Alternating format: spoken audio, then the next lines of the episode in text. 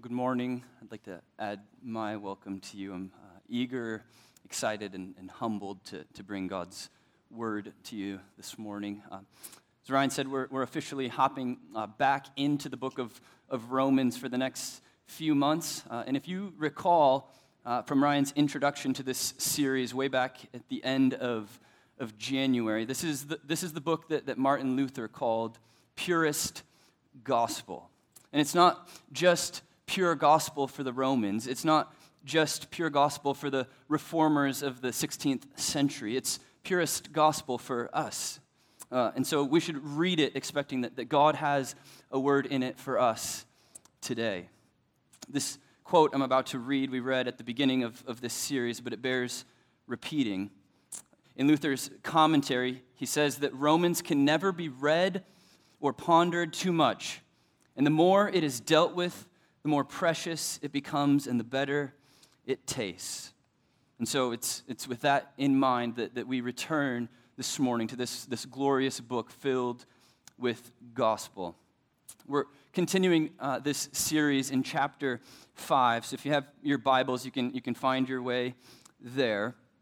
And we've just come out of almost four uh, entire chapters where Paul is dealing with the, the doctrine of sin and the doctrine of justification by faith alone. And, and he's been looking at that from, from different vantage points and different angles. And so, to set the stage for our text today, I want to remind you of what justification is. Listen to Paul explain this doctrine in Romans 3 21 through 26. He says, But now the righteousness of God has been manifested apart from the law although the law and the prophets bear witness to it. The righteousness of God through faith in Jesus Christ for all who believe. For there is no distinction, for all have sinned and fall short of the glory of God and are justified by his grace as a gift through the redemption that is in Christ Jesus, whom God put forward as a propitiation by his blood to be received by faith. This was to show God's righteousness because in his divine forbearance he passed over former sins. It was to show his righteousness at the present time so that he might be just and the justifier of the one who has faith in Jesus. So, justification, as we understand it here and elsewhere in, in Scripture, is God's legal and forensic declaration of righteousness over the sinner on the basis of Christ's redemptive work. Justification gives the believer a new legal status of not guilty before God. And this is a gift apart from the law. It's, and it's not just a legal fiction. It means that you can literally walk out of the courtroom free of the charges. It's the best news there is. Some theologians argue that, that justification is, is the main theme throughout the entire book of Romans. And while I don't think that, that that's the case, it's certainly one of the foundations that, that Paul is laying in chapters 1 through 4. And now Paul's going to hinge on that reality, that reality of justification, and he's going to move into a new part of, of his argument. And so today's text is going to help us understand how our justification affects us in our circumstances today and in the uncertainties that we might face tomorrow. So, if you're able, out of reverence for God's holy and infallible word, would you please stand for the, the reading of Scripture? Romans chapter 5, verses 1 through 5. Therefore, since we have been justified by faith, we have peace with God through our Lord Jesus Christ through him, we have also obtained access by faith into this grace in which we stand and we rejoice in hope of the glory of God. Not only that, but we rejoice in our sufferings, knowing that suffering produces endurance, and endurance produces character, and character produces hope. And hope does not put us to shame because God's love has been poured into our hearts through the Holy Spirit who has been given to us. This is the authoritative word of God. Let's pray. Father, would you open our eyes to, to behold beautiful and wonderful things in your word? And Spirit, would you change us by those things that, that we see? Would you apply them to our hearts? Would you bless the, the preaching of your word now? In Jesus' name, amen. You may, may be seated. the, the main point of our text this morning, the main point that, that Paul is getting at here is that justified Christians can live faithfully in their present circumstances and they can live hopefully as they await their promised future. Justified Christians can live faithfully in their present circumstances and hopefully as they await their promised future. My aim this morning is to encourage you as justified believers to live with great confidence, great hope, and great joy. We're going to look at three different blessings or three different fruits arising from our justification. First of all, the, the fellowship of justification. Outside of Christ, Jew and Gentile alike, we walk this earth as guilty, condemned men and women under the rightful wrath of God. We live with, with our tails between our legs and we're uh, scared, we're deserving of judgment. The, the Bible tells us that the wages of our sin is death, an eternal separation from God. And our experience even confirms that reality and the, the shame, the, the misery we feel on account of our sin. And so, in our sin, we, we hide from, from one another, we hide from our Creator, we, we try to show, uh, sow fig leaves to, to protect ourselves. Listen to, to verse 1 of our text. Therefore, since we have been justified by faith, we have peace with God through our Lord Jesus Christ. We have peace with God. Is there any sweeter news than that? In Christ, God's wrath has been completely satisfied. There's no more need for those in Christ to fear. This isn't just some, some subjective inner feeling that we have. This is the objective reality of being in a relationship of peace with God our Father. He, he loves us, He's welcomed us. Your sins are forgiven. You can come back to the table and, and eat with the family. Paul is encouraging us to live confidently in this, this peace and fellowship. And so, when you go through your days and, and nights with Satan accusing you of your sin and holding it before you. You need not listen to, to his voice. And when your kids see the ugliness of your sin over and over and over again, you need not live in perpetual condemnation. You can repent of your sin. You can walk in the freedom of your justification. And When the, the world says that you're just another one of those hypocritical Christians, you don't need to fear the, the sting of that claim. It's becoming increasingly easier to listen to the loudest voices in the room or to, to capitulate to, to the masses, to give in to the fear of man.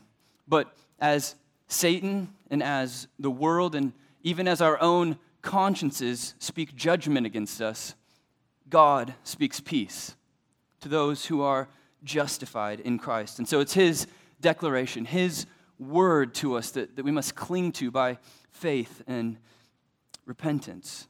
Furthermore, Paul tells us in, in verse 3 that we are to stand in this grace. We're not just to be slouched in some defeated posture. Instead, we're to be strengthened by this, this fellowship that we have with, with God. Calvin says, and by the word stand, he means that faith is not a changeable persuasion only for a day, but that it is immutable and that it sinks deep into the heart so that it endures through life. It is then not he who by a sudden impulse is led to believe that has faith and is to be reckoned among the faithful, but he who constantly, and so to speak, with a firm and fixed foot, abides in that station appointed to him by God, so as to cling always to Christ. Oh, that, that we would exhibit more confidence in the, the fellowship and the, the freedom and the forgiveness that we have in Christ. Justification has brought us into the state of God's grace in Christ, and it's to be the, the characteristic, the dominant theme of our lives. It's been said before that the most dangerous person in the world is the person who knows that he's justified. Sins can, can no longer be held over him because they've been hung on the cross. Would Emmaus Road Church be, be filled with people freed from the guilt of sin and at peace with God like that? This would change the way that we live presently in every relationship, in every circumstance. It, it frees us from the fear of condemnation and shame, and it allows us to, to walk in joyful obedience as we live in fellowship with the Father and with one another. It also prepares us to, to face suffering. And it's our justification that, that fortifies us in the midst of our trials. And so the second blessing of our justification is the, the fortitude that it gives us. This text reminds us that our suffering, when viewed in light of our justification, serve as reinforcement and confirmation of our salvation. Look at verses 3 and 4. Not only that, not only do we have peace with and access to God, but we rejoice in our sufferings, knowing that suffering produces endurance, and endurance produces character, and character produces hope. Notice the, the command here is not simply just to, to weather our trials with self pity. The command is to rejoice in our trials. But how do we, how do, we do that? Well, it doesn't mean that, that we love or we seek out pain and misery and, and trouble for the sake of those things. We're not masochists, and we're not stoics. And so we don't have to face all of our suffering without any emotion. It means that we're to look through our suffering to see God's purposes in it. How do we rejoice in our sufferings? It means that we look through the suffering to see God's purposes in it. And if God is shouting to us in our pain, as, as Lewis has said, then we need to listen to what God is, is saying to us. Verses 3 and 4, Paul tells us three things that God is doing with our suffering. First of all, he's producing perseverance and patience in us. Hardships, they, they can produce hardened and, and bitter people. And, and that reality actually proves Paul's point here. In effect, he's, he's saying that only the person who is justified, who has received the Spirit of Christ, can receive hardship not, not simply by chance, but from the fatherly hand of God. And so our suffering cultivates patience and it strengthens us to endure. One of God's purposes in suffering is to produce the fruit of the Spirit in us. Second, it, demonstrates the, the provenness of our character. We, we know little of our loyalty and our allegiance to Christ until it's been tried and tested. Peter says, In this you rejoice, though now for a little while, if necessary, you've been grieved by various trials, so that the tested genuineness of your faith, more precious than gold that perishes though it is tested by fire, may be found to result in praise and glory and honor at the revelation of Jesus Christ. So, suffering serves as a, a litmus test of our faith and character. Is it real? The, the person who suffers has a faith that's been refined by fire, and they know that, that it wasn't consumed on the other side. Their character was proven true, and they can rejoice because they know that their faith remained and God sustained them in it. And third, most, but most significantly here, Paul tells us that, that suffering engenders hope. And notice how, how hope comes at the end of this list after the suffering, not before the suffering. So We don't get all stocked up on hope before our suffering takes place, just hoping that we have enough hope in our gas tank to get us through to the end. No, God's purpose is to produce hope in us through the suffering we experience. Hope is the, the byproduct here. And hope reminds us that this world is not yet as it will be. It fixes our eyes forward. 2 Corinthians chapter 4, Paul says, So we do not lose heart, though our outer self is wasting away. Our inner self is being renewed day by day. For this light momentary affliction, this suffering, is preparing for us an eternal weight of glory beyond all comparison as we look not to the things that are seen, but to the things that are unseen.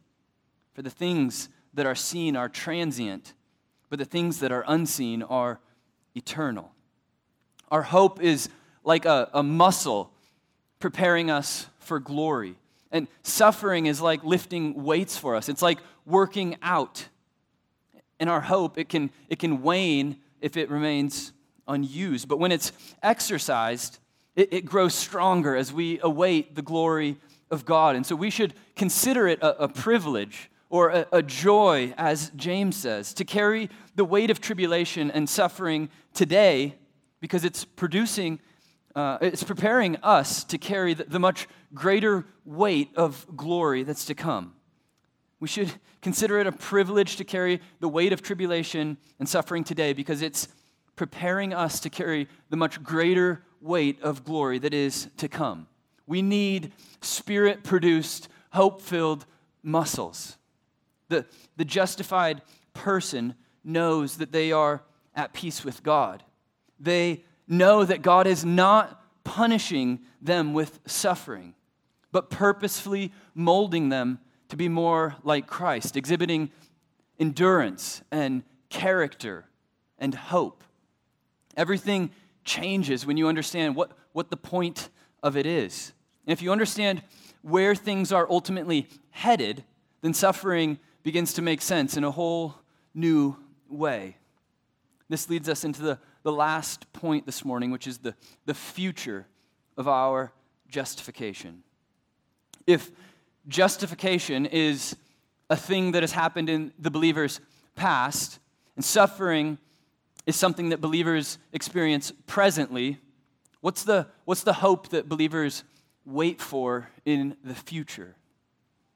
In Romans chapter 8, verses 29 and 30, Paul says, For those whom God foreknew, he also predestined to be conformed to the image of his Son, in order that he might be the firstborn among many brothers. And those whom he predestined, he also called, and those whom he called, he also justified, and those whom he justified, he also glorified. The, the justified believer is the believer on the way to glorification. We can interpret all of our suffering, all of life's hardships, knowing, as, as one theologian put it, that suffering is the road to glory. The cross points to a crown, and the timber of the cross becomes the tree of life. Oh, that, that God would reorient us to see our suffering with that kind of, of hope. In verse 5 of our text this morning, Paul goes on to tell us that, that hope does not put us to shame because God's love has been poured into our hearts through the Holy Spirit who's been given to us. Our sin causes us to miss the target, it misses where we're, we're headed. We, we fall short of the glory of God on account of our sin. It, it robs us of our goal and it makes us fear humiliation and, and wrath on Judgment Day.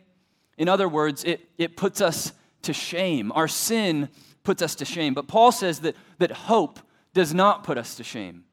Hope helps us to reach the glory of God. Hope brings to mind the, the peace that we have with God, our, our justified status. Hope makes us desire obedience and godliness. But, but hear this, friends it's not because we've scrubbed ourselves clean, it's not because we've somehow merited God's favor it's not even because we, we love God so much and look at how many Bible studies I lead and how many people I serve. No, it's because God has poured his love into our hearts. It's because God gives. He's given us his spirit as a seal and a guarantee of his love and our justification. We hold back our love with others, God pours his out. We are selfish and stingy, but God is benevolent and he is gracious. The fountain of, of his love is abundant, it's overflowing, and we don't deserve any of it. Verses 8 through 10 of chapter 5, Paul tells us that God even set his love on us while we were still sinners and his enemies. He loved you in the past when you were at your absolute worst, and he loves you presently in the midst of your suffering and, and hardship, and he will love you forever. And what does his love do to us exactly? Well, his love makes us more than, than conquerors. Paul tells us in Romans chapter 8 that God's love has conquered death, and in him we too have overcome the grave. Paul says, No, in all these things we are more than conquerors through him who loved us. For I'm sure that neither death, nor life, nor angels, nor rulers, nor things present, nor things to come, nor powers, nor height, nor depth, nor anything else in all creation will be able to separate us from the love of God in Christ Jesus our Lord. And his love also changes us. It doesn't just leave us where we are. Paul says in 2 Corinthians chapter 3 that where the Spirit of the Lord is, there is freedom freedom from sin and, and condemnation as justified believers in Christ. And, and we all, with unveiled face, beholding the glory of the Lord, are being transformed into the same image from one degree of glory to another. For this comes from the Lord, who is the Spirit. Now, we, we know that those whom God justifies, He always sanctifies. He's making us fit for our future. And like I said earlier, we aren't yet ready to carry the weight of glory that, that's out in front of us. So we need to be acclimated to heaven. We need tough feet. We need to be made more like Christ. And isn't it amazing how, how growth in this area of, of sanctification often happens? The, the, the petty little sins that you once felt powerless to overcome, by God's grace, you are putting them to death. And the, the people around you, they actually notice the changes happening. The, the, the porn addiction that enslaved you for years was, was finally confessed to a friend. And by God's grace, you've taken steps to make sure that it has no foothold in your life. The, the overwhelming feeling you had of, of welcoming your first child into your home, and then God says, Here, I, I think you need another one. Or suffering cuts you out at the knees. And God uses that experience to, to reorient you so that you would place your ultimate hope solely on Him. Little by little, in each of these things, God gives us more than we can bear so that He can make us more like Christ. His love has been poured into our hearts and it changes us. Makes us more like Christ. And the Spirit is our trainer that He's given us in this process of sanctification as we await the glory of God and the, the glorification of our bodies. Look what Paul says at the end of, of verse 2 of our text. He says, And we rejoice in hope of the glory of God. We rejoice. Paul argues from reconciliation to, to hope. He argues from justification to joy.